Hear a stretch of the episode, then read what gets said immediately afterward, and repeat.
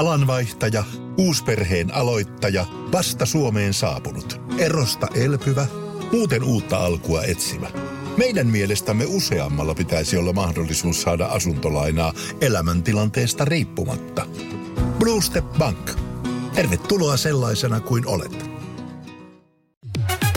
Moi, mä oon Sanni. Ja mä oon Minttu.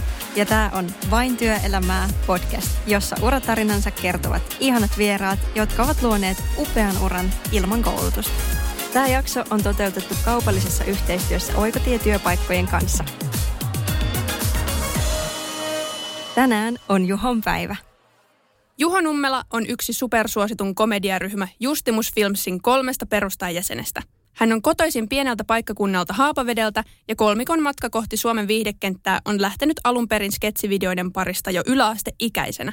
Sen jälkeen on sadellut lukuisia näyttökertoja YouTubeen, jossa Justimus Filmsillä on yli 580 000 tilaajaa. Lisäksi he ovat tehneet useita TV-sarjoja, joista viimeisimpänä sketsisarja Kuuma peruna, joka ilmestyi Yle Areenaan elokuussa. Nummelalla ei ole takanaan korkeakoulutaustaa ja hän jätti myös aikoinaan lukion kesken komediakuvioiden imaistessa hänet mukaansa. Oikotie-työpaikat on vastuullisen työelämän edistäjä ja edelläkävijä Suomessa. Oikotie tutkii säännöllisesti sekä pidempään työelämässä että kesätyössä olleiden toiveita ja kokemuksia työelämästä, jotta voimme yhdessä luoda parempaa ja tasa-arvoisempaa työelämää kaikille. Podcast-jaksossa pohdimme, miten vastuullisen työelämän kulmakivet toteutuvat kutsumusammateissa ja mitä vinkkejä omissa unelma-ammateissaan olevat pystyvät antamaan. Oikote on koonnut seitsemän vastuullisen työpaikan konkreettista periaatetta ja tässä jaksossa me puhutaan muun muassa asianmukaisesta palkkauksesta ja palautteen annosta.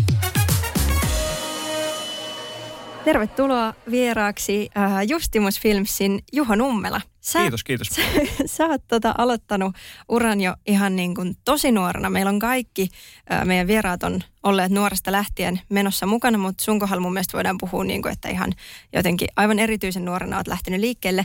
Niin palataan nyt hetkeksi ihan sinne, vaikka Justimuksen ihan alkuaikoihin tai sinne sun teinivuosien, sinne johonkin toisen asteen vaiheille, että mitä sä oot silloin miettinyt elämästä, että mitä tästä nyt tulee, mihin se suuntaat, millaisia ajatuksia tulevaisuudesta on ollut? No siihen aikoihin, kun me aloitettiin tekee sketsejä, tai ei oltu vielä edes aloitettu, niin mä muistan, että mulla oli kyllä siis pienestä, pienestä asti ollut niin kuin, äh, intohimona tällainen kaikki itsensä ilmaisu ja näyttely ja tälleen. Ja mä ja Joose oltiin muun muassa samalla luokalla niin kuin ykkösluokasta asti ja me oltiin ehkä aavistus sellaisia porukan naurattajatyyppejä jo niin kuin silloin ala-asteella. Että et kai sieltä on tullut niin kuin sellainen ö, itsensä ilmaisu vahvasti jo nuorena ja halu tehdä sitä. Ö, mä muistan, että yläasteella, kun me alettiin kuvaa sketsejä, mä olin kasiluokalla ja me alettiin tekemään siis ensin Samin kanssa kahdesta videoita. Ja tota, mä muistan, että siihen aikaan mua kiinnosti tosi paljon päästä esim. ilmaisutajon lukioon tai vastaavaa. Mutta mä en sitten sinne päätynyt, mutta alettiin sitten tekemään näitä sketsejä omaksi ilokseen. Ja... Eli minkä ikäisiä tarkalleen ottaen te olitte silloin, kun te aloititte tekemään noita sketsejä? Öö, me oltiin muistaakseni 14 tai 15. Me oltiin niin kuin kasiluokalla. Että jompikumpi 14 Ihan, niin. ihan junnuja. Kun mä mietin Kyllä. vaikka itteeni kasiluokalla, niin sehän on ollut siis, ihan, siis lapsi vielä. Siis, ihan niin kuin... Joo, ja me oltiin siis lapsia ja todella lapsellisia. Ja se oli myös se syy, miksi me kuvattiin niitä videoita, että käytännössä sekin oli semmoista yhdenlaista leikkimistä, niin kuin after all. Että meitä kiinnosti niin kuin tehdä sellaisia toiminnallisia videoita, missä ammuttiin pistooleilla ja tällaista. että käytännössä niin kuin tappeluleikkejä, mutta mut se oli vaan tuollaisten niin videon kuvauskehysten ympärillä – niin, no oliko se sitten just silloin ihan aluksi ihan vaan puhtaasti, että te ajattelittekin, että tämä on nyt hauskanpitoa ja leikkimistä vai oliko teillä heti jo silloin, kun te sitä ekaa videota kuvasitte, niin joku semmoinen ajatus, että hmm, mitäpä jos meistä tulisikin tämmöisiä ö, komedian tekijöitä? No ei kyllä ollut mitään sellaisia toiveita suuntaan eikä toiseen. Että kyllä se itsekin varmaan tajus siitä videon laadusta, että ei tästä voi tulla kauhean isoa. Mutta tota, ää, siis mehän tehtiin pari ensimmäistä vuotta silleen, että niitä ei kattonut ihan hirveän moni. Ei ollut niin kuin, harva edes ties YouTubea vielä silloin. Se oli, YouTubekin oli niin, niin kuin periaatteessa aika pieni juttu. Joo, me tehtiin niin kuin pari vuotta silleen, että niitä katto lähinnä meidän jotkut kaverit ja me itse ja, ja tälleen. Ja mä muistan, että silloin joskus meidän ensimmäinen video sai tuhat näyttökertaa, joista oikeasti puolet oli varmaan niin kuin mun ja Samin itse klikkaamia. niin, niin tota, että se, se merkkipaalu jäi mieleen, että tuli niin kuin tuhat näyttökertaa, mutta että joo, ei ollut kyllä yhtään niin kuin sellaisia isompia suunnitelmia. Ehkä siinä vaiheessa sitten, kun oltiin muutama vuotta tehty, olisiko se ollut 2011, niin sitten meillä tuli semmoinen isompi, isommin leviävä biisi kuin Lanit, ja sen jälkeen jostain syystä meidän muutkin videot alkoi niin kerää aika suuria näyttökertoja, niin – siitä alkoi varmaan pikkuhiljaa tuntua siltä, että ehkä tästä voi tulla, tulla jopa jotain. Joo. Missä kohtaa joo se sitten hyppäsi tähän rumpaan mukaan? Missä kohtaa se tapahtui? Se oli kans, oltaisikohan me tosiaan tehty Saminkaa kahdestaan tyyliin vuosi ja sitten joo se hyppäsi mukaan. Mä muistan, että me oltiin ysiluokalla, meidän piti tehdä, me oltiin semmoisessa ilmaisutaidon joku valinnaisten juttu se oli, missä me oltiin kaikki kolme mukana. Ja tota, sitten meidän piti siellä ilmaisutaidon tunnilla tehdä sellainen joku video. Ja sitten se oli toki mulle ja Samille jo siinä vaiheessa luonnollisempaa, kun me oltiin jo pari, tai siis vuosi, vuosi sitä videon kokkaamista jo tehty. Sitten tota, joo, se tuli siihen projektiin mukaan sen, sen ää, ilmaisutaidon homman niin kuin tiimoilta ja – sitten me huomattiin, että Josehan, Josehan kanssa impro hyvin ja tykkää tehdä tätä ja Josellakin löytyi taitoja. Tänä ei oikeastaan meillä kellä ollut taitoja vielä siinä vaiheessa, mutta innostusta ainakin tehdä ja sitten se hyppäsi siinä, siinä vaiheessa niin kuin messiin. Vähän semmoisen vahingon kautta. Mä itse asiassa muuten, tämä nyt, tämä keskustelu avasi mun mielessä jonkun kaukaisen kaukaisen muiston, mitä mä en olisi ajatellut pitkään aikaan. Että mä muistan silloin, kun lanit on tullut, eikö se ollut 2011? Joo. Eli mä oon ollut silloin 11 tai 12. Niin mä muistan, että mä katoin sen videon mun sen aikaisen parhaan ystävän kanssa. Ja me tehtiin silloin tämän tyypin kanssa itse kanssa semmoisia sketsivideoita. Niitä ei siis ikinä mihinkään julkaistu, hyvä näin. Mutta mä muistan, me nähtiin se Lanit-video ja me taidettiin sen pohjalta, me inspiroidut jotenkin siitä ja me tehtiin kans sen pohjalta silloin kanssa joku oma. Musta tuntuu, että mm-hmm. aika monet teki siihen joo, aikaan, joo. että se oli sitä aikaa, että, että niinku se juttu pikkuhiljaa nousi silleen suosioon. Ja sitten kyllä joo, kaikki kyllä. silloin tiesi Justimuksen. Tai että niitä katsottiin vähän silleen, että okei, että noilla on ihan niinku julkinen meininki. Että ne silleen tekee näitä videoita ihan silleen kaikille. Me, me luettiinkin just, että aluksi ne oli aika semmoista just vähän, että pistettiin rekki päälle ja ruvettiin sekoilemaan ja, ja semmoista niin kuin leikinomasta. Missä vaiheessa sitten tuli mukaan tämmöinen, että niitä oikeasti ruvettiin niin kuin käsikirjoittamaan ja miettiä, että minkälainen tarina tästä nyt tehdään? Hmm. No itse asiassa saattaa joskus vieläkin olla sellaista, tosin aika paljon harvemmin, mutta joskus saattaa olla vieläkin sellaista, että otetaan vaan kamera ja ei hirveästi kirjoiteta. Muun muassa vasta meillä tuli semmoinen yllättävän hyvinkin lähtenyt sketsi kuin Nukkupasi ja se tehtiin tosi samalla metodilla kuin noin kaikista aikaisimmat, että siinä ei ollut käytännössä edes käsikirjoitusta, että improvisoitiin vaan ja sitten leikattiin siitä niin kuin parhaat hetket siihen videolle, mutta kai se niin kuin käsi, tarkempi käsikirjoitus ja tällainen on tullut silleen pikkuhiljaa. Ää, mutta kyllä siinä kesti varmaan useampi vuosi, että alettiin oikeasti niin kuin kirjoittaa niitä enemmän. Ää, varmaan yksi oli se, että kun alettiin tekemään biisejä, niin sitten se pakotti niin kuin totta kai kirjoittaa ne etukäteen. Ja, ja tota, siinä vaiheessa varmaan myös, kun meillä tuli ensimmäinen sketsisarja 2013, kun se nyt julkaistiin vai milloin olikaan, niin, niin siihen piti myös kirjoittaa, niin, niin se oli varmaan yksi kans semmoinen, mikä pakotti vähän sitä kirjoitushommaa tekemään enemmän. Mutta varmaan silleen pikkuhiljaa. Et kyllä meillä silloin alkuvaiheessakin oli kuitenkin silleen, että yleensä laitettiin aina jotain ranskalaisia viivoja, että mitä tässä tapahtuu. Että suunnilleen ties sen niinku rakenteen jo silloin. Mutta tota, joo, että pikkuhiljaa voisi sanoa. Sitten kun se alkoi menee ammattimaisempaan suuntaan, niin oliko se ihan selvää koko ajan, että kaikki kolme – niin haluatte tätä samaa ja ettei kenellekään teistä tullut semmoinen, että no mä haluaisin ehkä pitää tän enemmän harrastuksena ja tehdä jotain muita juttuja, vai oliko se ihan selkeät kaikille, että tätä me nyt tehdään? Niin. Se kuulostaa jotenkin, että, että hyvät jotenkin sattuma, että kaikki halusi sitä sitten niin tehdä tavallaan työkseen. Olisihan joku voinut haluta vaikka hakea lääkikseen niin. ja tehdä jotain ihan muuta. Ja olla silleen, että no ei, mulla oikeastaan ehkä aikaa tehdä. Niin, toi on itse asiassa ihan hyvä kysymys.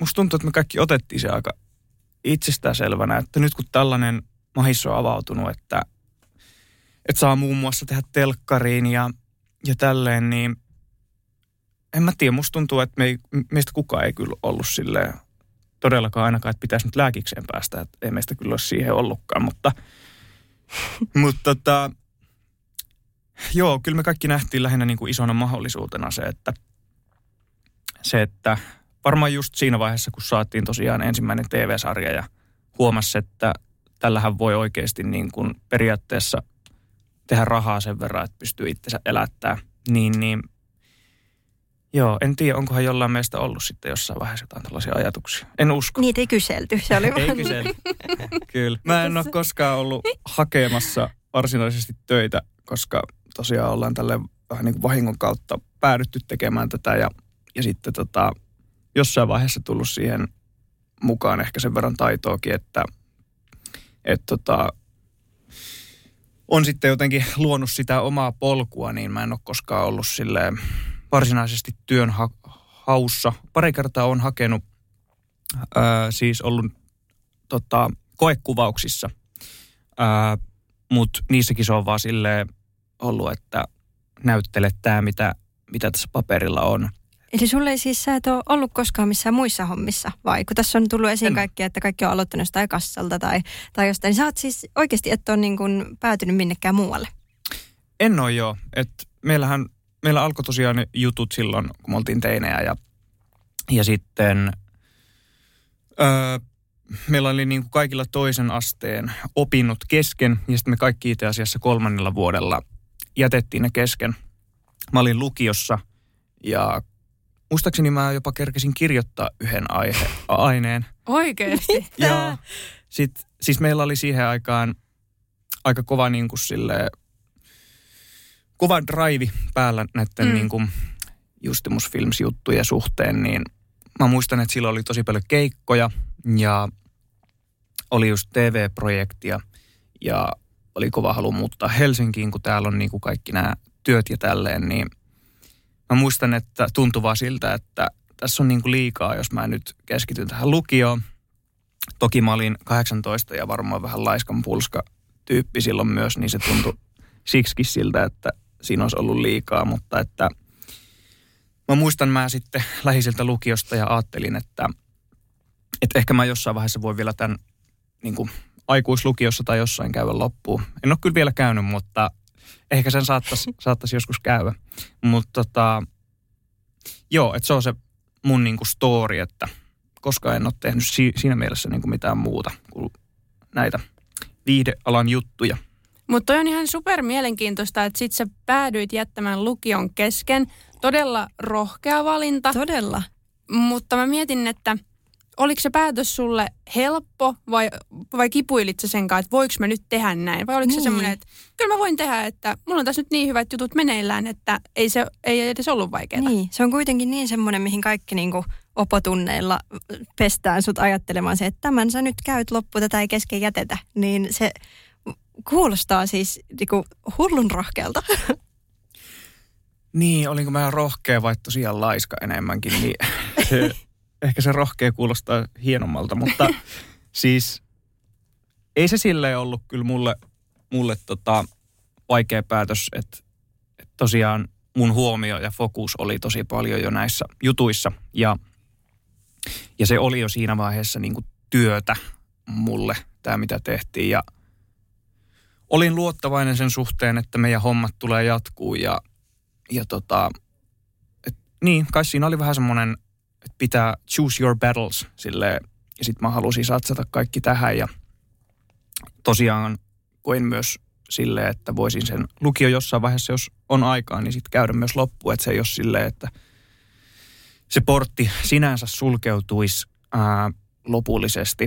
Mm, Mutta tota, täytyy sanoa, että mä en kyllä ollut myöskään lukiosta siihen aikaan ihan super kiinnostunut, että mä en ollut mikään luokan priimus. Harmittaa itse asiassa jopa tällä jälkeenpäin, että se ei kiinnostanut, koska nyt jos miettii kaikkea, mitä lukiossa opetettiin, niin nyt kun on tullut vähän niin kuin, vähän viisastunut tässä iän myötä ja tälleen, niin jopa vähän harmittaa, että ei jotenkin ottanut irti siitä kaikkea, mitä sai, koska siellähän opetettiin kaikkea tosi mielenkiintoista. Ja nykyään mua kiinnostaa tosi paljon kaikki niin kuin historia ja kaikki tällainen.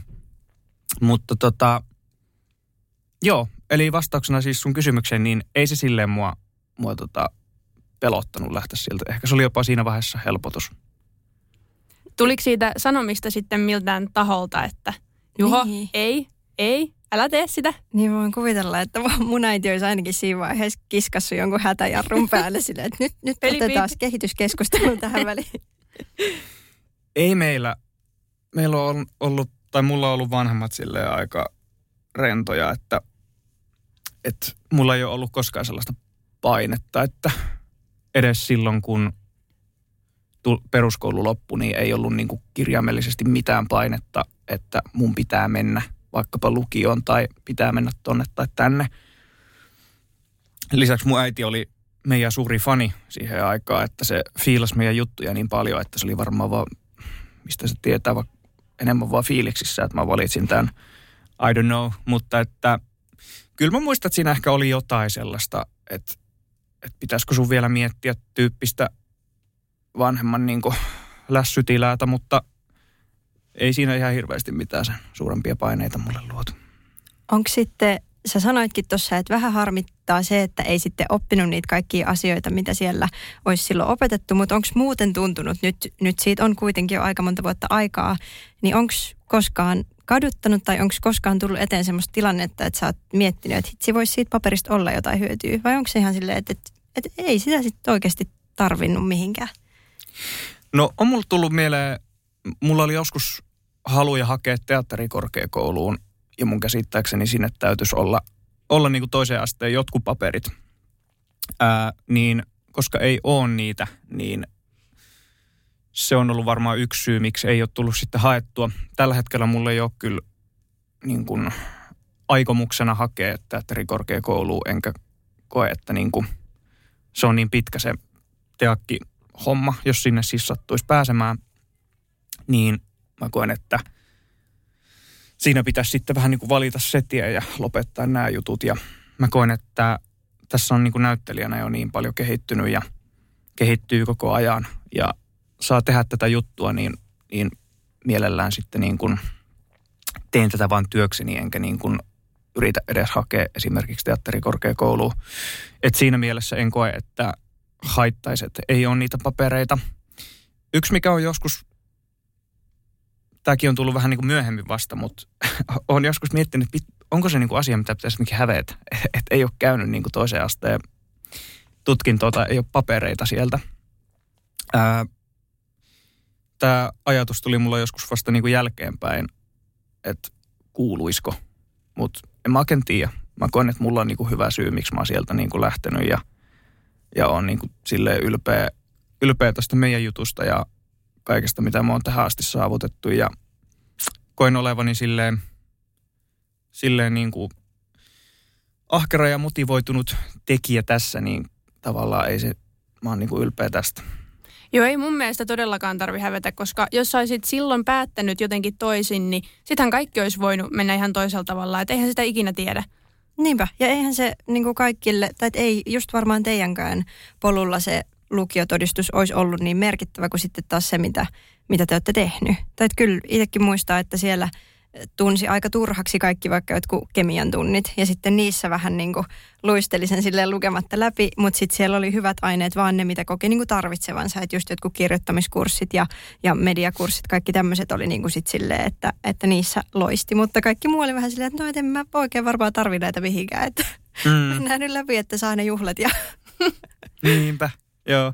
Mutta siis äh, tosiaan on joskus miettinyt, että – kiinnostaa tosi paljon kaikki ne lukion niin kuin jutut, mitä siellä opetetaan tälle vanhemmalla iällä, on muutenkin silleen tiedonjanoinen niin kuin ihminen mm. nykyään. Mä en ollut sitä ennen, mutta nykyään on. Ja, ja sen takia olen miettinyt kyllä, että ihan puhtaasta siis mielenkiinnosta, jos mulla olisi aikaa, niin voi olla, että mä kävisin niin kuin lukion loppuun ja ehkä jopa kävisin, jos olisi mahdollista, en tiedä onko, mutta kursseja niin kuin uusiksi ihan vaan siksi, että olisi kiinnostavaa niin kuin saada se tieto sieltä.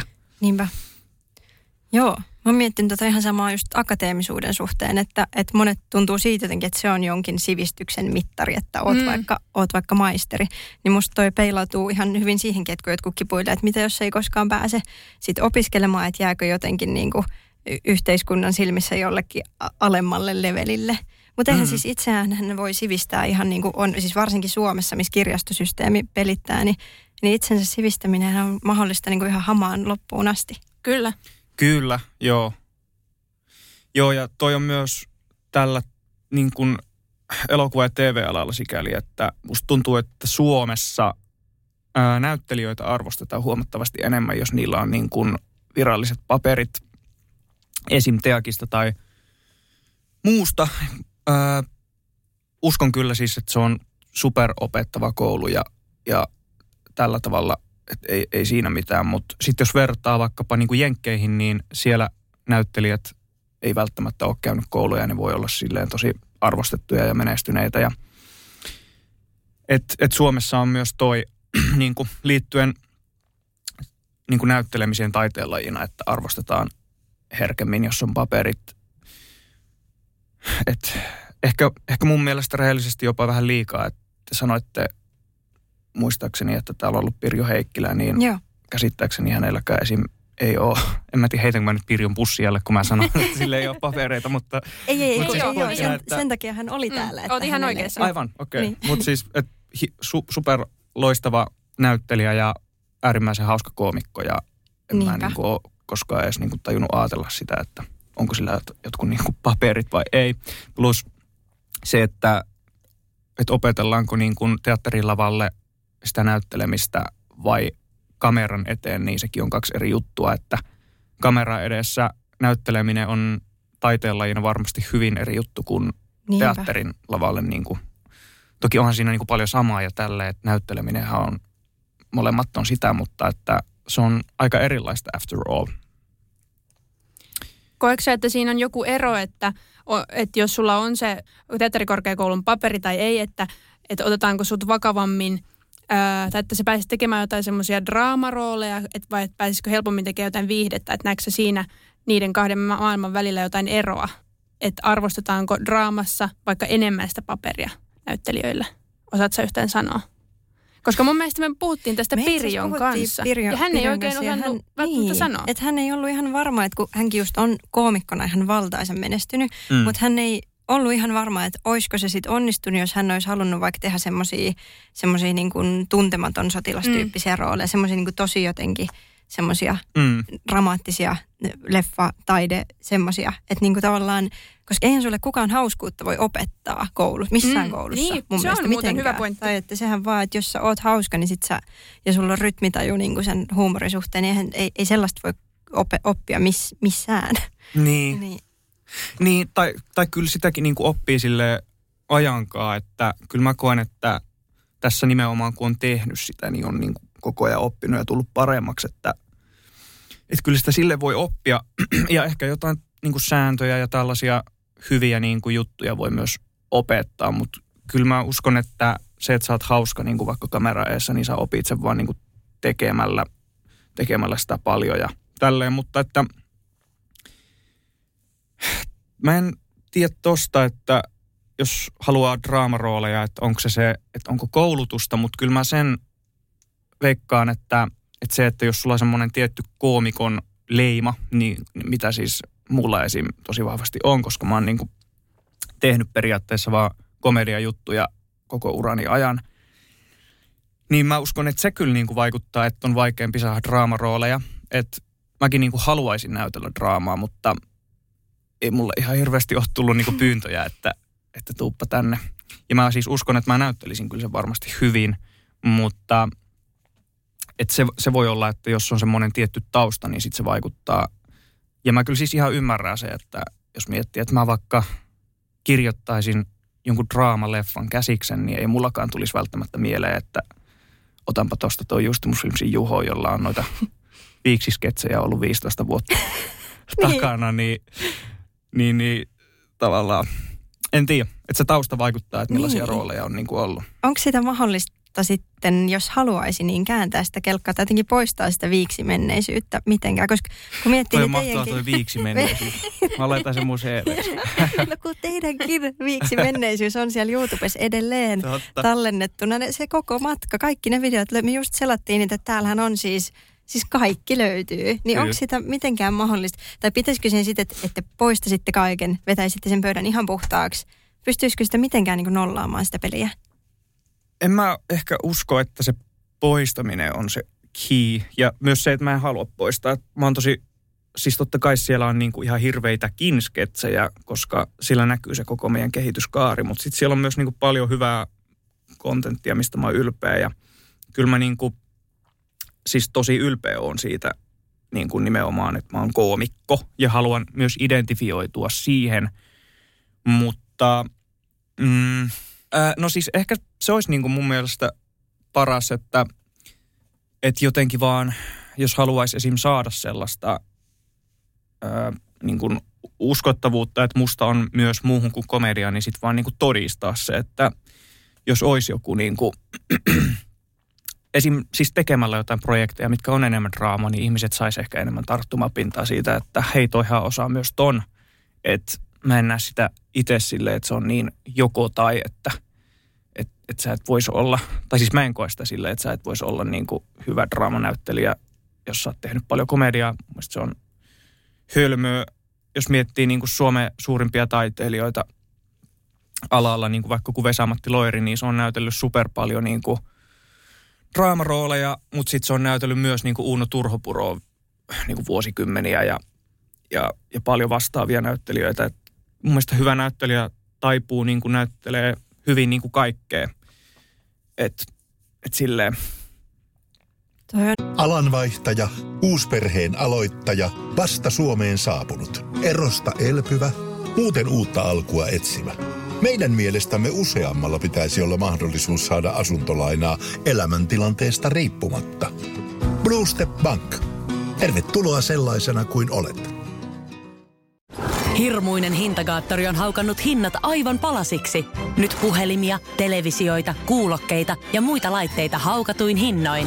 Niin kotiin kuin yrityksille. Elisan myymälöistä ja osoitteesta elisa.fi ihan superhyvä esimerkki. Miksi mä en ole ikinä ajatellut, että niin tosiaan Veskuhan on tehnyt ihan niin. kaiken. Tai eihän, toi, mm. eihän se ole mikään, niin kuin, että sun on pysyttävä yhdessä boksissa. Ei kukaan kyseenalaista, etteikö Vesku olisi voinut olla uskottava vakavana ja uskottava niin kuin, tekemässä sketsejä. Niinpä. Kyllä. Joo. Joo, ja mahtavaa, että sä sanoit, että sä oot ylpeästi koomikko, koska, juu, koska, juu. Se on, koska niin usein jotenkin se jotenkin rinnastetaan vaan semmoiseen, että no, toi on tämmöistä helppoa, se menee pelleille sinne, vaikka eihän se sitä ole. Ei, Sehän on siis, komedia on mielettömän vaikea laji, niin se on siis ihanaa, että siitä on niin kuin oikeasti sanotaan, että minä olen ylpeä tästä, koska niin pitääkin olla. Siitä niin kuin kuuluu mm. olla ylpeä, että vitsi, tätä mä teen ja mä oon hyvä tässä. Niin, joo. Joo, on siinä semmoinen jännä. Mä en tiedä, mistä se niinku tulee, että ajatellaan, että komedia on kauhean helppoa. Tai en mä tiedä ajatellaanko silleen, mutta monesti jos on koomikko, niin sitten just jo ehkä liittyy toi, että saatetaan jostain syystä aliarvostaa sitä. Tai semmoinen fiilis mulla on joskus ollut. Ää, en tiedä, jos miettii vaikka jotain stand-up-koomikkoa, niin sehän on ihan super niin kuin vaikea laji. Mm. Ää, että jotenkin ehkä siinä on se, että hyvä koomikko saa sen näyttää helpolta, mutta se on se salaisuus, että se on, se on vaikeaa, mutta sä saat sen niin kuin näyttää luonnolliselta ja helpolta, niin ehkä sitä on helppo sitten ajatella, että, että toi on helppoa. I don't know. Ja sitten kyllähän niin kuin on paljon komediaa, mitkä tehdään niin kuin helpon kautta, mutta sitten sä voit tehdä komedian myös silleen tosi niin kuin by the book. Siinä on paljon niin kuin sääntöjä ja kaikkea niin kuin liittyen niin tosi niin kuin pieniin detailiasioihin, että sä voit siinäkin niin kuin olla supertaitava ja lahjakas ja monipuolinen, tai sit sä voit siinäkin ottaa semmoisen helpomman reitin, että, että loppujen lopuksi kaikki taiteen lajit, oli se komedia tai draama tai musiikki, niin sä voit loppujen lopuksi kaiken tehdä hyvin tai huonosti, että, että silleen, ei pitäisi leimata vaan sitä jotain, että tämä taiteenlaji nyt on helppoa ja toi ei. Että kaikessa voi olla hyvä tai huono ja tällainen. Joo, mä oon ihan samaa mieltä, että mun mielestä kaikki, kaikki tyylilajit tulisi ottaa ihan yhtä, yhtä vakavasti ja tekijät myös samoin, että ei siinä ole semmoista mitään eroavaisuutta, että jompikumpi olisi huonompi tai parempi. Mutta me voitaisiin palata hetkeksi vielä sinne, sinne aikaan, kun te olette ollut about 18-19. Ja sanoit, että teillä tuli se sketsisarja sitten silloin ja sitten jäi lukio kesken ja näin. Niin monet nuorethan kipuilee sen kanssa, että se oma tulevaisuus näyttää vähän semmoiselta epäselvältä ja semmoiselta hähmäseltä, että mit, mitä siellä oikein siintää. Niin oliko teillä sitten sellainen tosi varma fiilis siitä, että tämä juttu tulee kantamaan, koska tämä on lähtenyt niin hyvin liikkeelle, että Oliko teillä varmuus siitä? Niin ja varsinkin kun te olitte itsekin kuitenkin vielä niin nuoria tai et sitä just se tulee nois Oikotien vastuullinen kesäduuni tutkimuksissakin esiin, että nuoret kipuilee just nimenomaan sitä, että ne on nuoria ja vielä kokemattomia. Että siellä on aina se joku kokeneempi ja aina joku yhden vuoden enemmän opiskellut tai niin kuin joku, joka ajaa siitä ohi. Niin mm. Niin miten te luotitte just siinä, kun te olitte kuitenkin vielä itsekin niin alussa, niin silti oli niin kuin luotto siihen, että kyllä tämä lähtee. Hmm. Vai osasko sitä edes ajatella silloin? Oliko se vaan sille, että mentiin vaan sen innon mukana? no mä veikkaan, että se oli just toi jälkimmäinen ehkä enemmän. Että ei sitä ihan hirveästi niin kuin jäänyt stressaamaan, että menestyykö tämä. Musta tuntuu, että mulla on ollut itsellä helpottavana tekijänä aina tässä se, että meitä on ollut kolme. Ja silleen, että jos mä olisin niin kuin yksin ollut ja mä olisin ollut yksin vastuussa, niin musta tuntuu, että mä olisin kyllä niin kuin stressannut vähän niin kuin kaikesta enemmän, kun asiat olisi ollut enemmän mun vastuulla. Mutta kun meitä on ollut kaikki kolme, niin asioita on jotenkin ollut helpompi jotenkin handlata ja sellaiset kaikki tulevaisuuden niin kuin pilot tai muut, niin, niin, niin ne on ollut paljon niin pienempiä sitten. Ähm, Mutta niin, ehkä, se, ehkä sitä otti jotenkin itsestäänselvänä sen, että hyvin tässä menee ja kaikki, kaikki menee loistavasti ja näin. En tiedä, miksi sitä sitten meni silleen, että ei ajatellut niin. Mutta varmaan se oli semmoista nuoruuden intoa just, että ei niinku ajatellut sen, sen pitemmälle, että halusi vaan tehdä, mm. tehdä tätä. Se on just hyvä. Niin, niin, periaatteessa. Mitäpä sitä stressaamaan sen enempää, mutta olisi sitä tavallaan voinut ehkä vähän jopa miettiä. Sä sanoit, että teit, kun teit on kolme, että se on ollut se merkittävä, niin olisiko sitten, me oltiin just sitä kysymäskin tuossa myöhemmin, että olisiko kenestäkään sit yksinänsä voinut – tulla näitä? Tai olisiko kukaan voinut itsekseen tehdä yhtään mitään? Vai oliko se just, että se kolme tarvittiin siihen, että ne hommat lähti niin kuin syntymään päässä? No kyllä siitä oli paljon apua, mutta kyllä niin kuin varmasti, jos miettii, että me ei oltaisi koskaan lähdetty tekemään kolmestaan, niin mä uskon, että mä olisin varmasti niin kuin päätynyt jotain näyttelyä tekemään vähintäänkin sitten niin kuin johonkin teatteriin ihan vaikka harrastuksena, jos ei muuten, koska se oli mun toiveammatti jo niin kuin, ää, niin kuin sille aika nuoresta asti. Ja Samilla oli esimerkiksi, sillä oli joskus joku oma jopa kansainvälisesti puhuva ää, YouTube-kanava, jossa se teki myös ketsejä ihan yksikseen joskus way back. Se myös pakotti joskus mut puhumaan englantia niissä videoissa, joka oli mulle todella kiusaannuttavaa Onneksi niitä videoita ei ole enää. Että on viiksi menneisyys ja sitten on vielä tämä. Joo, sitten on tämä global niin kuin, haippi. Mutta tota, että et Samikin olisi varmasti kyllä jotain sellaista tehnyt, mä veikkaan. Sami on myös sille aikaa semmoinen hyvällä tavalla yrittäjähenkinen, että se olisi varmasti kyllä niin kuin, siinä voinut menestyäkin, ainakin jos olisi lopettanut se englanniksi puhumisen. Mutta, ja joo se, joo, se on ollut myös tosi ö, hauska niin kuin luonnostaan ja semmoinen, että et osaa niin kuin naurattaa ihmisiä ja hyvä, hyvä tuossa niin näyttelyhommassa, että kyllä, kyllä mä veikkaan, että jos Joosella olisi ollut mielenkiintoa, niin, niin, tai kun olisi ollut, niin sekin varmasti olisi jotain näyttelyjuttuja tehnyt itsekseen anyway, mutta en osaa sanoa sitten, että miten me oltaisiin yksinään niin kuin tai muuta, mutta että mikä se sun kysymys taas oli? Mä kysyin joka kerta, että mikä se sun kysymys oli. Musta tuntuu, että mäkin ehdin aina tipahtaa tässä jossain välissä ihan Tässä- täysin. Mä alan jaarittelemaan jotain ihan Ei, mutta muuta. tässä niin- uppoutuu Ei. niin syvälle, että Niin sitten nimenomaan se mä niin kuin kuuntelen alkuper... niin, niin, sitä kyllä, vastausta kyllä. vaan niin Me keskittyneen. ollaan ja sit- itsekin ihan silleen, niin mitä me kysyttiin, kun me vaan ruvetaan kuuntelemaan sen tarinoita. Mutta siis sä vastasit siihen, että olisiko, siis kysymys taisi olla, että, että oliko, olisiko kenestäkään yksin tullut, Mm. tullut mitään. Ja sä vastasit siihen, että, että ehkä kaikki olisi löytänyt, että on kuitenkin. Mutta... Niin. Ehkä musta olisi tullut, koska mä oon porukan komein ja viehättävin ja Niin, niin. hyvännäköisyys on iso valttikortti tässä näyttelyssä, niin no ei vaan.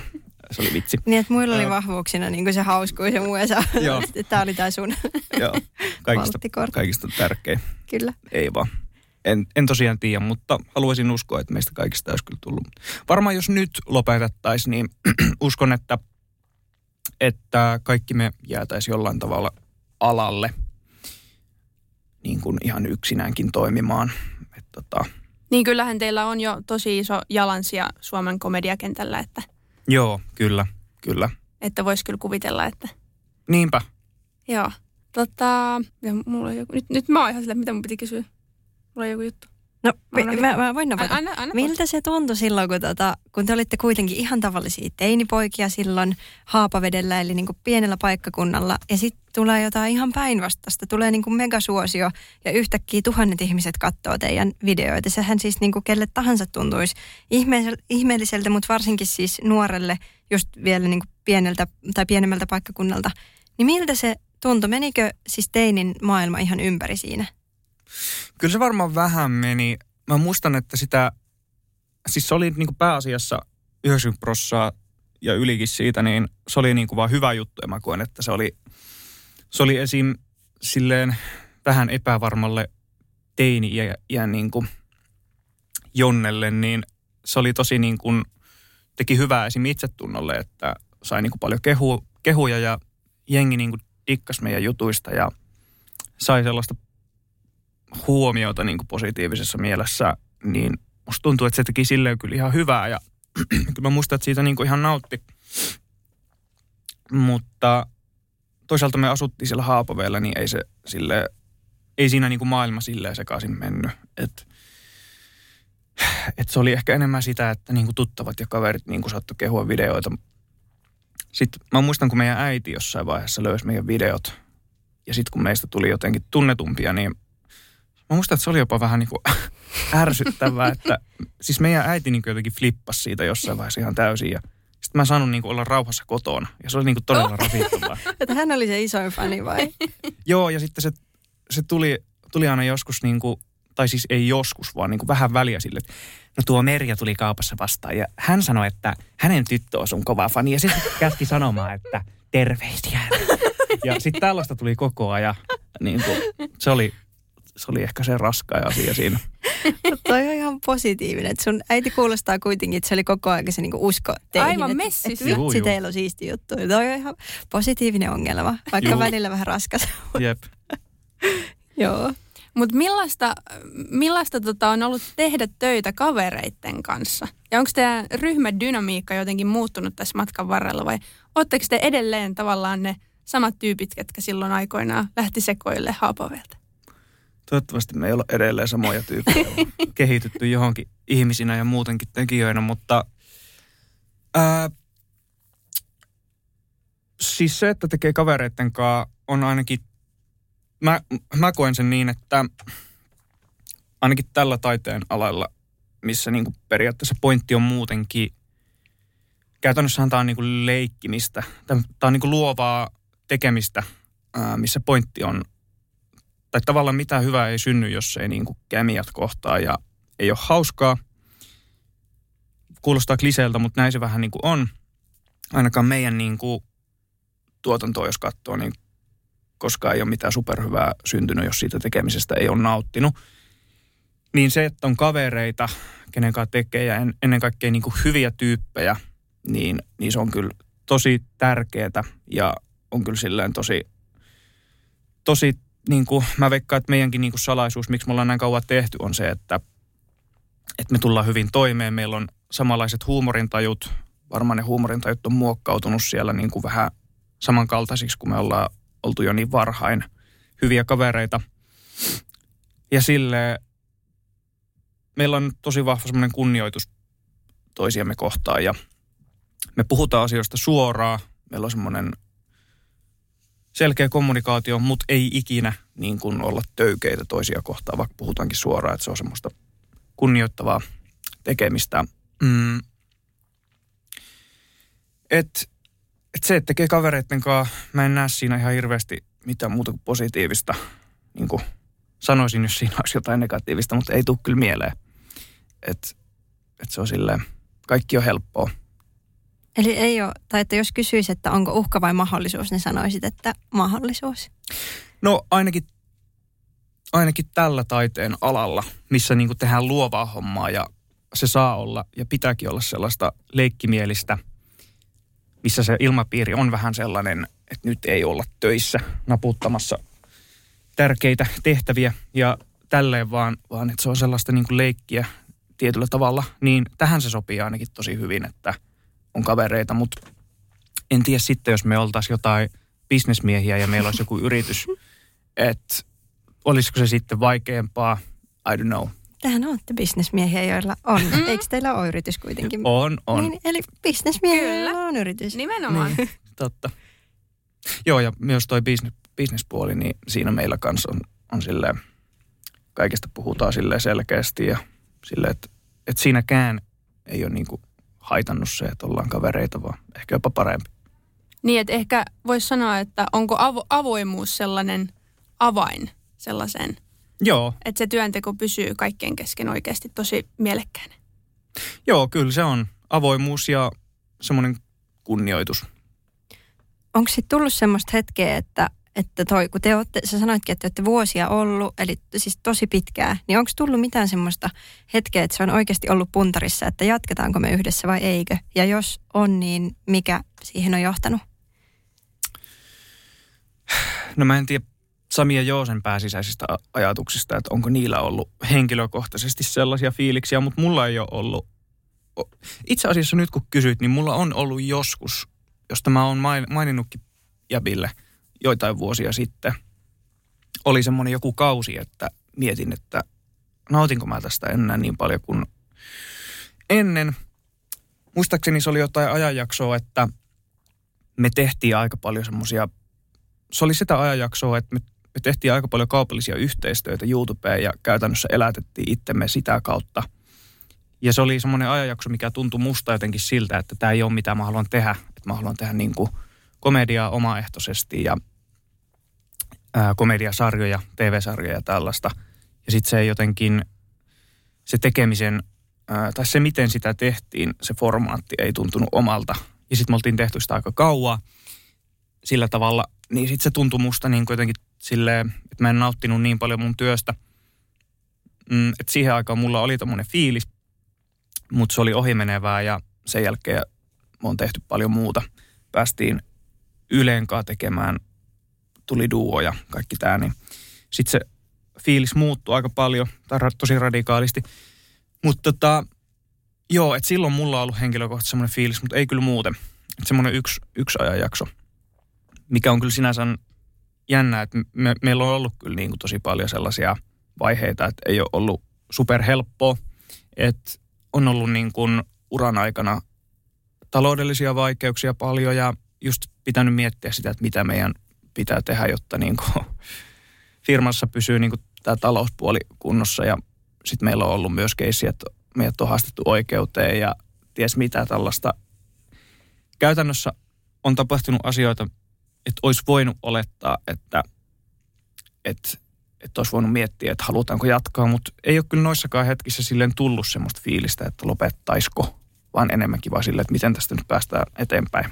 No miten sitten päästään eteenpäin? Miten tuommoisissa, jos tulee niin kuin elämä heittää vaan estettä esteen perään, niin, niin miten se motivaatio pidetään yllä? Koska toihan on, mitä siis tosi, tosi monet nuoret pohtii just se, että kun vaikka kouluun joutuu hakemaan miljoona kertaa tai ei ole oman alan töitä tai että se polku ei ihan silleen aukea niin kuin silleen sormien napsauttamalla, niin mm. miten tuommoisissa vaikeuksissa pystyy pitää sen oman motivaation yllä ja pääsee yli niistä esteistä? Jos te olette sen kuitenkin monta kertaa ilmeisesti tehneet. Niin. Hyvä kysymys. Ää, no mulla on siis henkilökohtaisesti ollut vaan siis sillä, että mä en ole mä en ole jotenkin nähnyt, että vaikka olisikin ollut haasteita, että se olisi niin kuin liittynyt siihen, ettenkö mä edelleen haluaisi tätä ihan samalla tavalla tehdä. Että et jotenkin on, on niin kuin osannut laittaa sen perspektiiviin, että et tosi perseestä, että tämmöinen tilanne nyt on, mutta että eihän tähän niin kuin väliaikaista. Ja, ja että jossain vaiheessa taas varmasti menee paremmin, että tosi ympäripyöreä vastaus, mutta ehkä mulla on ollut myös se, että mä en ole niin kuin koskaan ajatellut, että mitä muuta mä edes haluaisin tehdä ihan hirveästi, että tällä alalla anyway haluaisin olla, niin, niin sit on vaan niin kuin jotenkin kokenut sen varmaan silleen, että pitää nyt vaan ottaa tämä hitti vastaan ja deal with it.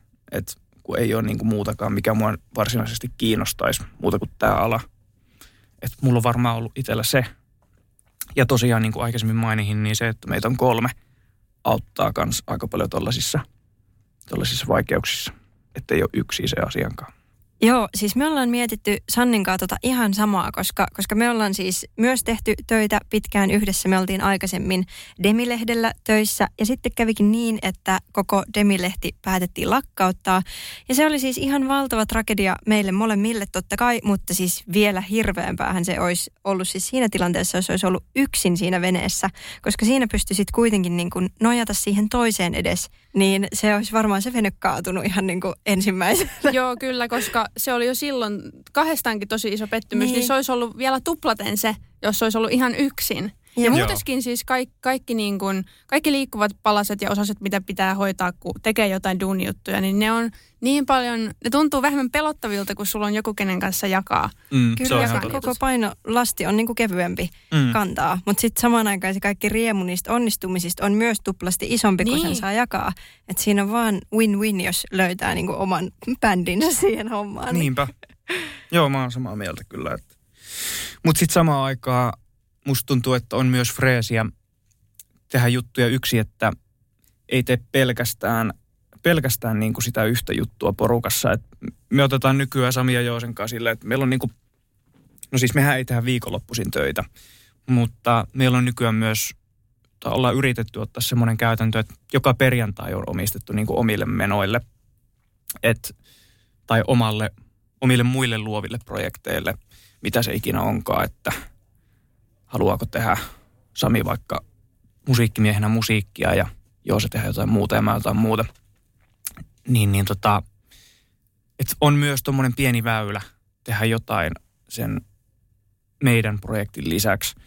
Niin se on myös freesiä, ettei laita kaikkia munia siihen yhteen koriin. Niin, niin että pystyy tehdä vähän sitäkin. Toihan kuulostaa tosi järkevältä ja tukee varmasti tosi tehokkaasti myös kaikkien sitä työhyvinvointia. Joo. Joo. Onko teillä aina ollut tällainen käytäntö?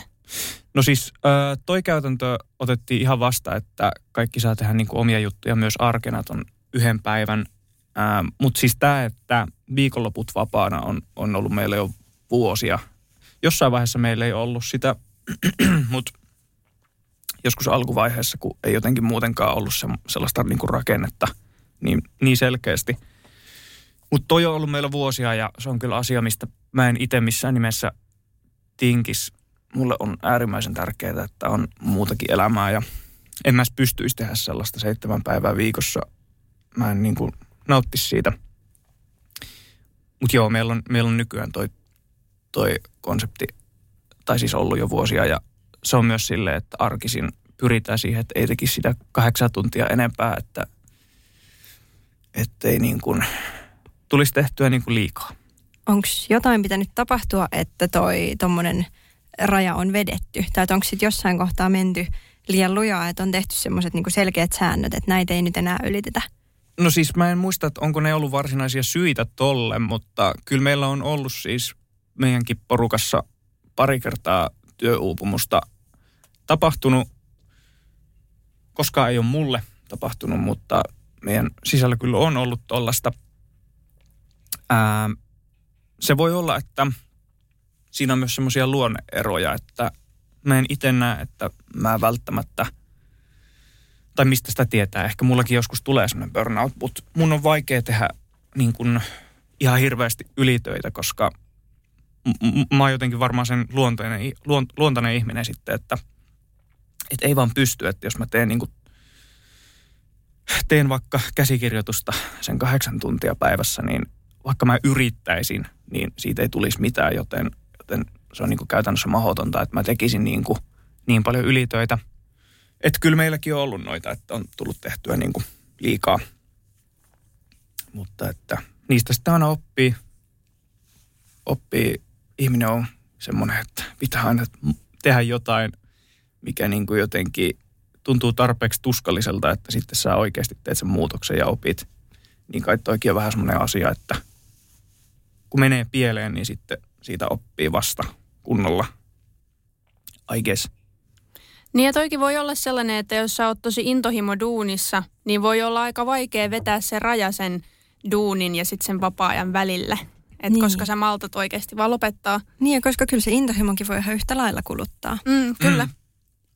Joo, joo ja ni, siitä, siitä varmaan meilläkin johtuu noin, että miksi on, miksi on ollut noita loppuunpalamisia, että tykkää tehdä sitä hommaa ja käytännössä sitä työtä pystyy tehdä niin kuin, että se ei niin kuin siinä mielessä lopu missään vaiheessa, niin, niin, niin sitten siihen saattaa jotenkin kompastua, mutta, mutta pitäisi kuitenkin muistaa, että se työ pitäisi palvella niin kuin meitä – ja siksi sitä tehdään, että se työ antaa meille jotain ja se antaa meille elämää sisältöä. Eikä niin, että meidän pitää tehdä, jotta tämä firma menestyy ja jotta, jotta niin kuin, tai tavallaan, että me ei palvella sitä JF-konseptia, vaan sen on tarkoitus antaa meille, niin että sen ohjenuoren kun muistaa, niin se on muista aika tärkeää. Toi on kyllä todella hyvin sanottu. Todella? Joo. Joo. No mitäs? Mä oon, fi- mä oon viisas. Sä oot, Ihan ei, me ei epäillä hetkeäkään, juu juu. Miten sä kuvailisit sitä haippia, mikä silloin on ollut, mitä te olette saanut, koska teidän videoitahan on katsottu siis lukuisia ja lukuisia kertoja, ja sitten olette myös keikkaillut silloin aikoinaan. Niin jos joku nyt miettii, joka tätä kuuntelee, että millaistakohan se sitten on ollut silloin, kun kumminkin se voi olla vaikeaa nähdä, että millaista se haippi on ollut teidän silmissä, koska ihmiset katsoo niitä videoita omilta koneiltaan ja tälleen on täysin ulkopuolisena siitä, että millaista teistä se oikeasti on tuntunut. Niin miten sä kuvailisit sitä aikaa, että millaista se on ollut, se haippi silloin? Se oli tosi mielenkiintoista siinä mielessä, että meillä oli ensimmäinen keikka Haapavedellä, oli joku ihme, ihme tapahtuma. Meillä oli keikka jossain liikuntasalissa tyyliin, minne laitettiin sellaiset keikkavalot päälle ja sinne tuli siis Helsingistä asti jotain niin kuin tyyppejä katsoa sitä. Ja sen jälkeen meillä tosiaan oli keikkoja. Keikkailtiin joitain vuosia.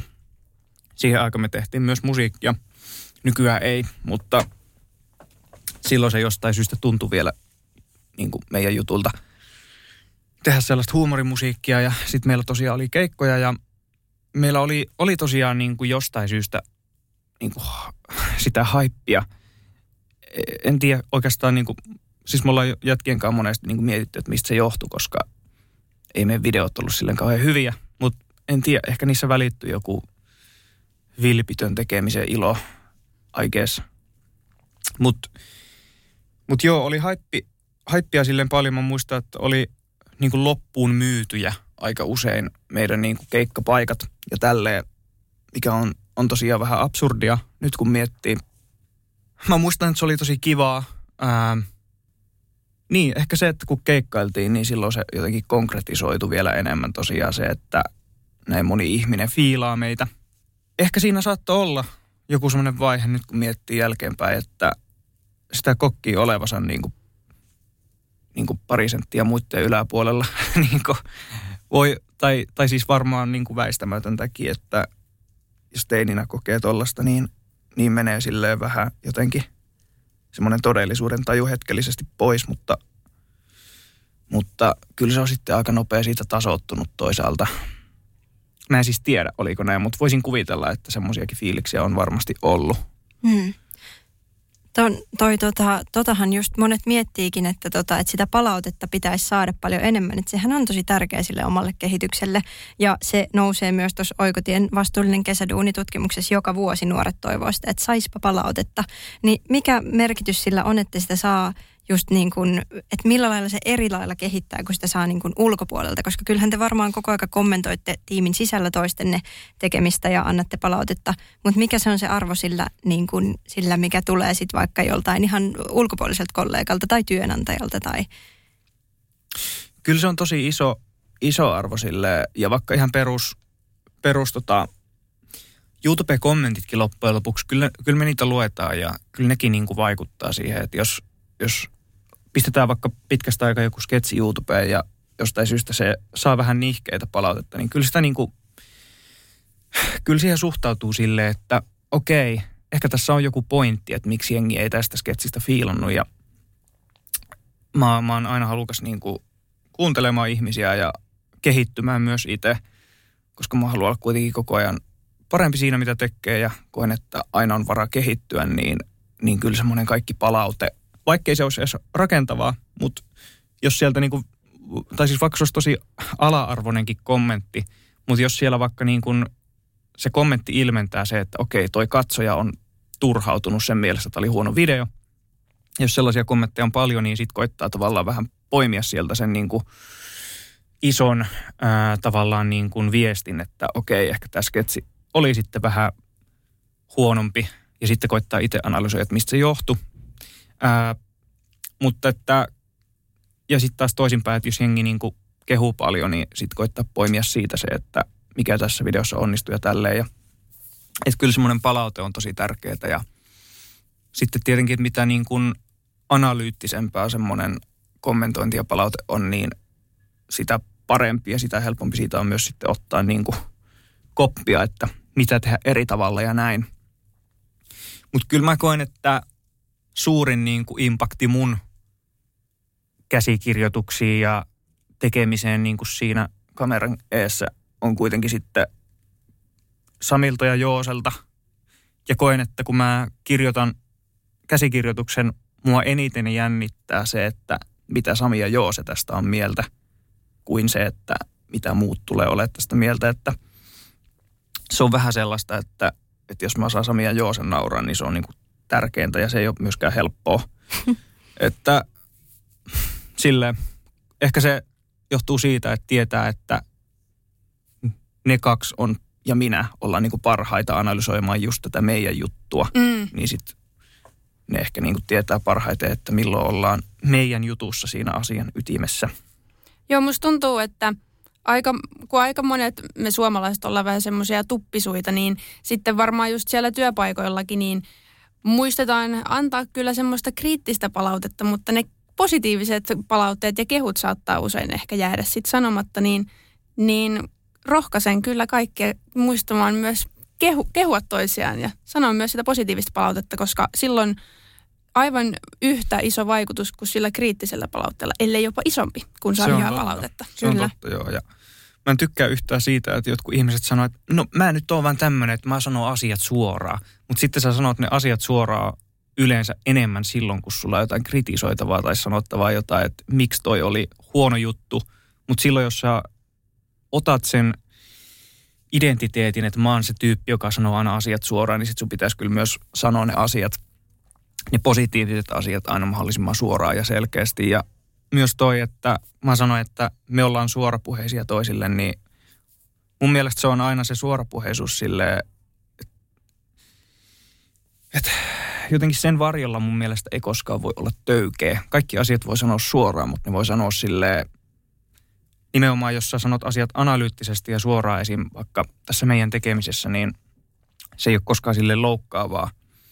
Että se on enemmän vaan sellaista, mä sanon nämä asiat suoraan niin kuin mä ajattelen, mutta, mutta ei koskaan silleen, tai kun en mä ikinä ajattele esim. jos nyt puhutaan tästä meidän jutusta, että et, et vaikkapa Sami ja Joose olisi koskaan tehnyt niin kuin puhtaasti paskaa käsistä. Että et, et, et, niin kuin, siellä on aina jotain hyvää ja sitten aina, jos siellä on jotain, mitä mä haluaisin, että tehtäisiin toisin, niin sitten voi jotenkin sanottaa sen. Että niin kuin, että se suorapuheisuus on silleen mielenkiintoinen juttu, että et, et mä en niin yhtään allekirjoita sitä, että, että se on joku oikotie olla tyly joillekin ihmisille. Joo. Tämä Joo, lähti sam- jotenkin rönsyille, että tämä mun vastaus. Ei, kun todella hyvä vastaus. Hyviä Aivan todella. oivalluksia. Kyllä. Yksi Oikotien vastuullisen työpaikan periaatteista on nimenomaan asianmukainen palkka, että sitä, se maksetaan ajoissa ja oikein, se on ihan super tärkeää. Ja sitten olisi myös tosi tärkeää, että noista palkkausasioista pystyttäisiin olemaan avoimia. Ja esimerkiksi just Oikotiehän edistää tätä avoimuutta nimenomaan palkasta, että heidän sivuillaan, sivuillaan pystyy ne, ketkä laittaa sinne työpaikkailmoituksia, niin laittamaan sitä palkkahaitaria näkyviin, mikä sitten edistää tätä avoimuutta. Ja sä sanoit, että te olette Samin ja Joosen kanssa ollut aina tosi avoimia, niin olette varmaan sitten ollut myös avoimia näistä raha-asioista, niin miten silloin ihan alkuaikoina, kun te olette ollut niin nuoria, niin miten te olette sitten osannut hinnoitella itsenne, että kun on alkanut tulla näitä kaupallisia yhteistyötä ja muita? Me ollaan avoimia tosiaan rahasta, paitsi että öö, me ei makseta palkkaa Jooselle ollenkaan. Et Niin just. Ratkaisu Muuten ihan, Joo, joo, joo. kuulostaa järkevältä. Me ei puhu, me, oikeastaan me ei puhuta koskaan rahasta ja me ei makseta Jooselle palkkaa. Et se on se meidän kultainen nyrkkisääntö, mikä on toiminut hyvin tähän asti. Sillä te elätätte itsenne kuin yksi Joo. ilu. Kyllä. Ei vaan tota, niin, siis eihän sitä osannut, osannut hinnoitella silloin. Ja rehellisesti mä en ole ihan varma, että osaisinko mä nytkään niin kuin, jos mä vaikka yksin tekisin, niin hinnoitella aina välttämättä itteeni oikein. Mainihin ton managerin, niin, niin se on noissa asioissa tosi hyvä, että se Hannu on ollut meillä niin kuin nyt vuosia ja Hannu on ollut niin kuin musiikkialalla niin kuin varmaan jostain 80-luvulta asti ja se niin kuin on, tietää paljon niin kuin viihdealasta ja noista hinnoittelujutuista, niin siitä on tosi iso apu. Ää, mutta tota, silloin nuorempana ei me kyllä osattu hinnoitella itteemme, mutta onneksi ei tule mieleen mitään niin kuin riistosopimuksia silleen, mit, mitä niin kuin nyt katso silleen, että onpa meitä vedetty höplästä. Mutta tota, tämä niin kuin ala, ainakin niin kuin YouTube ja nuo kaupalliset yhteistyöt on niin kuin elänyt tosi paljon tässä, että voi olla, että asiakkaatkaan ei ole niin kuin, tai niin kuin ne yhteistyöt puoli ja toisi ei ole ollut niin kuin vielä silloin, kun me on aloitettu niin kuin tiennyt, että mi- mikä hinta niin kuin milläkin pitäisi olla. Mä muistan, että joskus kun me oltiin aloitettu, niin meille tarjosi yksi virvotusjuoma tota, öö, brändi tarjosi meille 500 eurolla tota, diilin, että ne maksaa meille 500 euroa sillä, että me ollaan vuosi niiden kasvokuvina. Ja tota, parastahan siinä on se, että me muistaakseni jopa niin kuin mietittiin sitä, että pitäisikö tähän tarttua. Että siitä ollaan lähetty, että tota, Mut toi on vaikeaa ja sitä se nousee noissa vastuullinen kesäduuni kyselyissäkin joka vuosi esiin, että, että se on vaikeaa just kun aina siellä on se, että kerro palkkatoiveesi. Niin ethän sä nyt itse, jos sä oot nuori, mm. Mm. ethän sä osaa Oikeeta. mitään. Sitten sä, oot- sit sä pelkäät, että sä pyydät liikaa, sua ei valita. Niin sehän on ihan älyttömän vaikeaa. Ja sitten varsinkin, jos ei niin kuin sä sanoit, että teillä kolmella se keskustelurahasta on ollut avointa, mutta onko sun mielestä niin kuin vaikka alalla muuten avointa keskustelua, koska sehän just edesauttaa sitä, että osaa sitten ehkä pyytää oikeita summia. Koska jos sä et yhtään tiedä, tiedä että mitä toi naapuri tuossa alalla tienaa, niin ethän sä osaa suhteuttaa. Niin ja eihän se ole kenellekään hyödyksi, jos joku polkee sit hintoja. Ei. Että sehän on vaan kaikille sit loppujen lopuksi hyödyksi, että se keskustelu Mm. on avointa. Nimenomaan. Niinpä. Öö, no meillä on siis silleen periaatteessa kaikkien niin kuin tuotantoyhtiöiden ja muidenkaan tosi avointa se keskustelu rahasta. Ihan jo sitäkin kautta, että me aina puhutaan, kun me puhutaan niin kuin jostain tulevista projekteista, vaikka jonkun tuotantoyhtiön kanssa tai tälleen, niin me aina ollaan tosi läpinäkyviä niille ja niiden suuntaan siinä, että meidän firmalla on nyt tämä ja tämä tilanne, ää, ja siksi meille olisi toive, että taloudellisesti pysytään niin kuin, ää, leivän syrjässä kiinni, niin olisi tosi tärkeä ja huippua, jos me pysyttäisiin toteuttaa tämä seuraava sketsiprojekti sille, että me voitaisiin kuvata tämä vaikka ensi keväällä. Ja sitten me ollaan tehty tällaisia pläänejä, että jos ensi syksynä pystyisi käsikirjoittaa tuota seuraavaa sarjaa. Ja, ää, että ollaan niin tosi avoimia siitä, että mikä meidän tilanne myös taloudellisesti on sillä hetkellä. Niin sitten kun se on avointa meiltä, niin, kun, niin sitten se on myös helpommin avointa niin kuin meidän suuntaan, koska kai siinä sitten jotenkin poistuu semmoinen stigma puoli ja toisiin siitä rahasta, kun vaan puhuu suoraan. Et, et silleen mä, mä uskon, että jos itse pitää sen avoimena sen keskustelun, niin kyllä se sitten pysyy. tota, Mutta niin, toi raha on sille, siihen liittyy joku semmoinen tapu, tapu, en tiedä miksi, ää, niin kuin ylipäänsä, ei edes tällä alalla, vaan ylipäänsä se, että, että puhua niin kuin tarkoista, tai en mä tiedä tarviiko puhua tarkoista summista muutenkaan, onko se niin kuin mikään goal, mutta semmoinen niin kuin, niin kuin, tai siis puhua ainakaan julkisesti tarkoista summista, mutta että, että siihen liittyy monesti vähän sellaista tapua. Mä voin sen verran paljastaa, että me ollaan kuvaa tekemässä mahdollisesti jatkoa sille kuuma perunasarjalle ja sitten siinä niin kuin käsitellään erilaisia tapuaiheita ja ollaan mietitty, että voisi rahasta kyllä jonkun, jonkun sketsin tehdä, että miksi se on tapu ja tälleen, mutta mut joo. Joo, onko se sitten toisinpäin helppoa, koska tehän ettekö te olekin nykyään myös itse niin kuin tavallaan työnantaja tai siinä maksavassa osapuolessa, joka työllistää jonkun toisen, niin onko se helppoa sitten niin kuin siinä asemassa, että koetteko te, että, että osaatteko te olla vastuullisia työnantajia siinä, että osaatte maksaa oikein verran ja Kyllä, kyllä me tota, no siis mehän yleensä isommat tuotanto, tuotannot tapahtuu sille, että siinä on tuotantoyhtiö ja he sitten niin kuin palkkaa, palkkaa nämä niin kuin työryhmä tekijät ja näyttelijät ja kaikki tällaiset, että, että me ei sinänsä olla siinä niin kuin työnantajia. Mutta kyllä me niin kuin YouTubeen saatetaan joskus niin kuin palkata YouTube-kuvauksiin kuvaajaa tai näyttelijää tai tuottajaa tai muuta. Ja kyllä me silleen niin kuin pidetään huolta, että me ollaan vastuulliset, me maksetaan niin kuin aina liittojen mukaiset hinnat ja tälleen, vaikka se olisikin YouTube-sketsi, vai, jossa ei varsinaisesti niin kuin meidän niin kuin firmalle mitään rahaa tuliskaan, mutta silti pidetään huolta, että se on silleen niin kuin ammattimaista noiden hintojen, hintojen suhteen aina. Että et kyllä me silleen, niin kuin, silleen ollaan ihan vastuullisia siinä. Mutta toi, toi hinnoittelu tuli tuosta vielä mieleen, että se on ihan totta, että, että se on kyllä vaikeeta, vaikeeta se hinnoittelu ja sehän ei ole pelkästään niin kuin nuorille, vaan niin kuin musta tuntuu, että kaikki taiteen alat, esim. Niin kuin muusikot – just niin kuin näyttelijät, whatever, mutta mut, ja siksi varmaan tapahtuu monesti, tai monesti ja monesti, mutta voi tapahtua sellaista, että sopimukset on vähän sille epäreiluja, koska, koska taiteilijathan ei ole mitään niin kuin talous niin kuin asiantuntijoita, vaan ne keskittyy vaan siihen luovaan tekemiseen. Ja sitten kun ei tiedä välttämättä, niin kuin itsekään siis en ole mikään kauhean bisneshenkinen ihminen, niin, niin sitten on helppo niin kuin jotenkin myös käyttää hyväksi sitä, että, että ei osaa hinnoitella itteensä. Et, et se on kyllä silleen ongelma ja siksi itse kannustan siihen, että jos vaan niin kuin on luova tekijä tai artisti tai mikä tahansa, niin meille on ollut tosi hyödyllistä toi manageri, että jos, jos vaan niin kuin on semmoinen tilanne, että pystyy sellaisen, sellaista harkitsemaan, niin suosittelen kyllä. Tai jotain tuollaista, joka pitää niin kuin vähän sun puolia. Kyllä.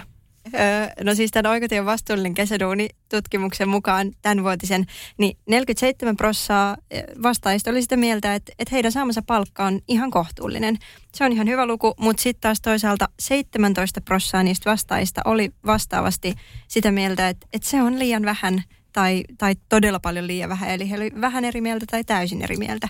Niin tota, useinhan just just nimenomaan kulttuurialalla kuulee, että, että nimenomaan se, että se arvostus sitä alaa kohtaan ei ainakaan palkassa näyttää. Hän tuli esiin korona-aikanakin ja kaikkea, että tukia mm. jaeltiin ja sitten kulttuurialalla oli vähän silleen, että what, että et, miss, missä meidän fyrkat. Niin, niin koet sä, että, että vaikka teidän saama palkka, niin on kohtuullista. Mä en nyt, ei tarvitse sanoa niin kuin, ei tarvitse sanoa numeroita, mutta siis, että koet sä, että se on kohtuullinen siihen nähden, että kuinka paljon te joudutte itsestänne pistämään siihen työhön?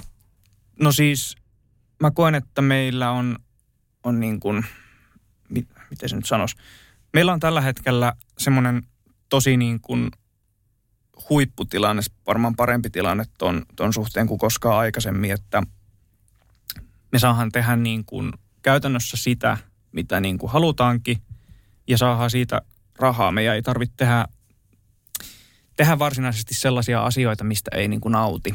Ää, että me saahan tehdä niin kuin TV, TV-sarjoja – nytkin meillä on niin kuin kaksi TV-sarjaa periaatteessa, mitä me kehitellään ja siitä saadaan niin kuin ihan hyvin niin kuin palkkaa. Et en koe, että meidän tarvitsisi niistä projekteista välttämättä niin kuin sen enempää saada, että on, on niihin hintoihin kyllä tyytyväinen, että et, et mä koen, että me saadaan niin kuin per tollanen projekti sille ihan hyvin ja, ja mutta se ei ollut tosiaankaan aina näin, että vuosia me niin kuin tehtiin aika paljon niin kuin silleen hommia ja töitä, mutta jouduttiin nostamaan kuitenkin aika pientä palkkaa.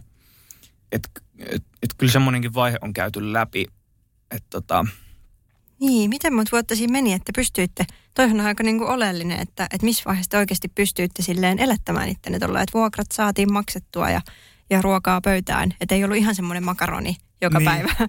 Ky- kyllä, kyllä siis alusta asti, kun muutettiin Helsinkiin, niin ja jos muutti Ouluun, niin on ollut siis alusta asti sille, että on pystynyt itsensä elättämään, mutta ihan hirveästi ylimääräistä ei ole niin kuin siinä alkuvaiheessa etenkään jäänyt.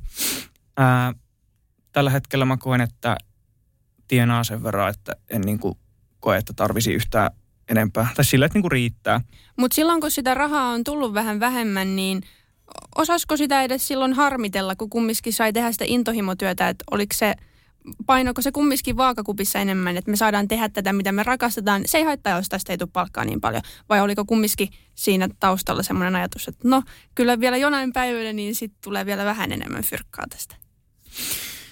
No, kyllä se, kyllä se niin kuin on, oli varmasti tavoitteena, että ehkä jossain vaiheessa niin kuin tienaa vähän enemmän, että, että ei ole niin kuin silleen, että kyllä se on ollut niin kuin koko ajan aina tavoitteena tietenkin, että ei, ei tarvitse niin kuin kynsiä syödä ja, ja tälle. Että tota, mutta tällä hetkellä tosiaan se kulkee niin käsikäessä mun mielestä, että saa tehdä sitä mitä haluaa ja saa hyvin palkkaa. Ja se ei ole aina ollut niin, mutta että – kyllä meillä on ollut niin kuin selkeät niin kuin tavoitteet, mitä kohti on aina menty ja tietty, että kyllä tämä tässä niin kuin pikkuhiljaa muuttuu. Ja mulla on toi raha sille itsellä henkilökohtaisesti, että siis mäkin olen ihan yhtä lailla niin kuin itsekäs kuin muutkin ihmiset niin kuin omissa niin kuin, omalla tavallaan, mutta mut raha ei ole se asia, mikä mua on niin kuin koskaan motivoinut tai ollut mikään semmoinen kauhean suuri niin kuin – ajava voima, että raha ei ole koskaan saanut mua henkilökohtaisesti itse niin kuin liikkeelle. Että se on enemmän ollut niin kuin aina se intohimo ja mä en näe, että siinä olisi myöskään mitään vikaa, jos jo, jo, jotakin niin kuin se raha motivoi vaikkapa tällä alalla. Että mä en koe, että se olisi mitenkään vähemmän aitoa, jos niin kuin joku tekee taidetta toivoin, että saa siitä niin kuin hyviä stäkkiä ja raha on iso motivaatio, niin mun mielestä se on aitoa silloin, jos se tuntuu, että sun sydän että se tuntuu sulle niin kuin oikealta ja sä haluat niin kuin sydämestä, niin kuin, että se on sun iso, isompia tavoitteita, että sä teet niin kuin rahaa sillä, niin ei, ei siinä ole mun mielestä mitään väärää myöskään, mutta se ei ole ollut niin kuin mun motivaatio koskaan.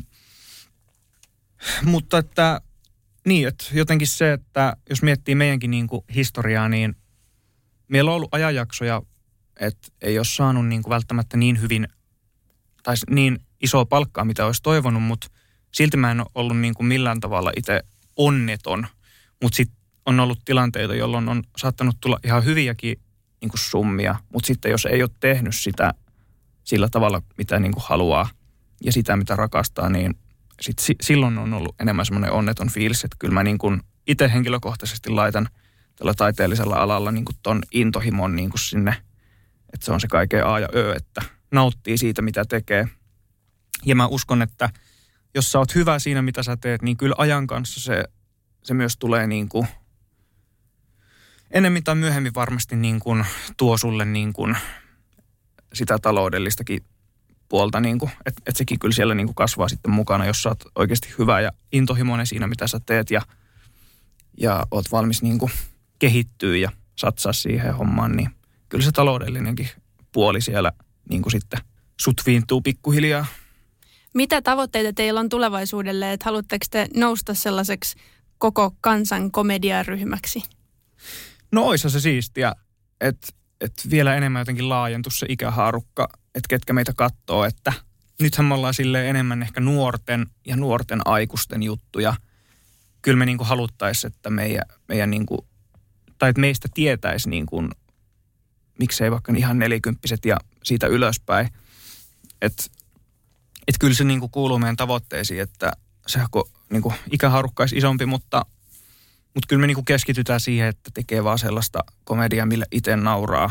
Ja ehkä se, koska me ollaan vielä kohtuu nuoria, niin sitten se voi olla, että se naurattaa enemmän niin kuin meidän ikäisiä, koska ne vitsit ja muut ehkä on enemmän niin kuin silleen, että nuoret saa siitä enemmän irti, mutta, mutta joo, kyllä se kuuluu tavoitteisiin, että vähän vanhemmatkin meidät tietäisi ja muun muassa seuraava sarja on semmoinen, että mä toivon, että siitä ehkä myös, kun vähän vanhemmatkin saattaisi saattais sen löytää, niin se olisi kyllä hyvä.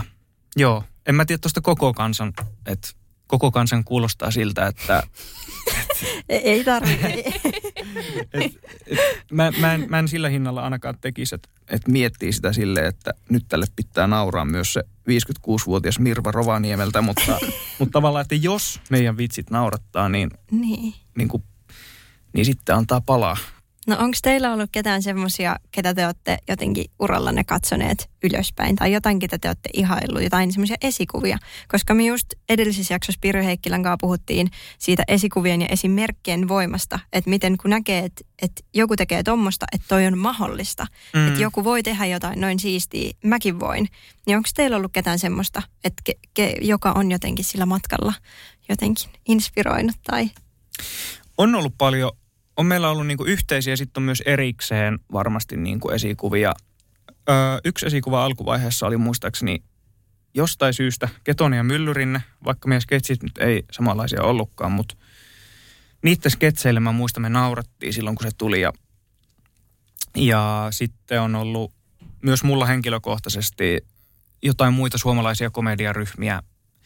Ehkä niin tavallaan semmoinen arvostus kummeleita kohtaa on on ollut meillä kaikilla aina semmoinen iso, vaikka meidän huumori on erilaista, mutta arvostetaan niitä.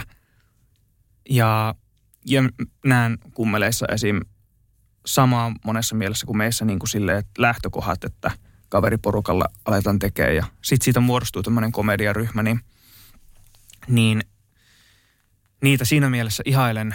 Ää, ja tota, mutta sitten jos mietitään komediaa, niin esikuvia itsellä on, on aika paljon tuolta, tuolta Jenkkeistä niin kuin jenkkikoomikkoja, Will Ferrell ja Jim Carrey ja tällaisia nimiä. Tehän olette tehnyt kummeliryhmän kanssa yhteistyötä Kontio Parmas TV-sarjan ja sitten on leffankin merkeissä. Joo. Joo, se on varmaan ollut aika siisti juttu. On se joo. Kummelin tyypit on todella huippuja, huippuja tyyppejä ja, ja niiden kanssa on ollut kyllä hauska tehdä, että – ne on semmoisia jotenkin sydämellisiä ihmisiä ja taitavia ja luonnostaan hauskoja tyyppejä ja on ollut semmoinen tosi kiva fiilis, että myös he ovat kysynyt, kysy, kysynyt sitten meitä niiden projektiin, että ennen tuota Kontio ja Parmasta Heikki oli meidän yhdessä Faktepolis nimisessä sarjassa mukana, niin oli kiva, että nekin sitten suostu kysyä meitä messiin. Niin musta on aika siistiä, koska tuossa yhdistyy vähän kuin kahden eri sukupolven semmoiset niin ikoniset Joo. ryhmät. Joo. Jos näin voi sanoa, Todellakin. niin kyllä. Joo. Kyllä. No mutta hei, jakso alkaa lähestyä tässä kohtaa loppuaan ja me kysytään kaikilta aina lopussa, että, että mitä sä sanoisit nyt tässä kohtaa elämääsi joko nuorelle itsellesi tai sitten jollekin ihan toiselle nuorelle, joka nyt tällä hetkellä kipuilee oman tulevaisuuden suunnitelmiensa kanssa, että mit, mitä hänestä tulee vai tuleeko hänestä mitään, niin miten sä jotenkin kiteyttäisit, että mitä sä sanoisit nyt jollekin nuorelle? Oi hitto. Toi on itse asiassa asia, mitä mä oon monesti miettinyt, koska mulla itsellä henkilökohtaisesti ehkä vaikein aika elämässä oli just sille 16-17 ikävuodet ää, monestakin eri syystä. Ää, hmm. Silloin oli ehkä kovimmat kipuilut ja mä muistan, mä monesti mietin, että mitä hän niin kuin, tai mä, niin, se oli vaikeaa aikaa ja ja, ja tälleen. Ja olen joskus miettinyt tätä kysymystä, että mitä mä sanoisin sen ajan Juholle, mutta mä haluaisin jotenkin hienosti sanoa sen ydinviestin, että kaikki on hyvin, kaikki tulee menee hyvin ja kaikki asiat, mistä sä nyt stressaat, niin ne tulee niin kuin sut ja all that, että ei mitään niin kuin huolta. Että varmaan joku tollainen ydinviesti siinä olisi varmaan jotenkin hienommin sanottuna, mutta että mutta se ydinpointti on, että kaikki, kaikki on hyvin, kaikki tulee menee hyvin ja kaikki ne asiat, mitkä nyt huolettaa, niin ne on loppujen lopuksi aika pieniä ongelmia. Et varmaan jotain tollasta. Mun mielestä se oli aika ihanasti. sanottu. Niin oli. Hei, kiitos ihan superisti Juha Nummela, kun kävit vieraana. Ei mitään, kiitos. Oli hauska höpistä. Hyvä. Kiitos sulle. Kiitos. Yes, kiitos. Hei, kiitos kun kuuntelit jakson. Nyt on aika kirmata välitunnille. Tämä jakso oli toteutettu kaupallisessa yhteistyössä Oikotietyöpaikkojen kanssa. Konsepti, käsikirjoitus ja juonto Minttu Tikkanen ja Sanni Seppä. Kansikuva Janita Mutanen. Tunnusmusiikki Power Media.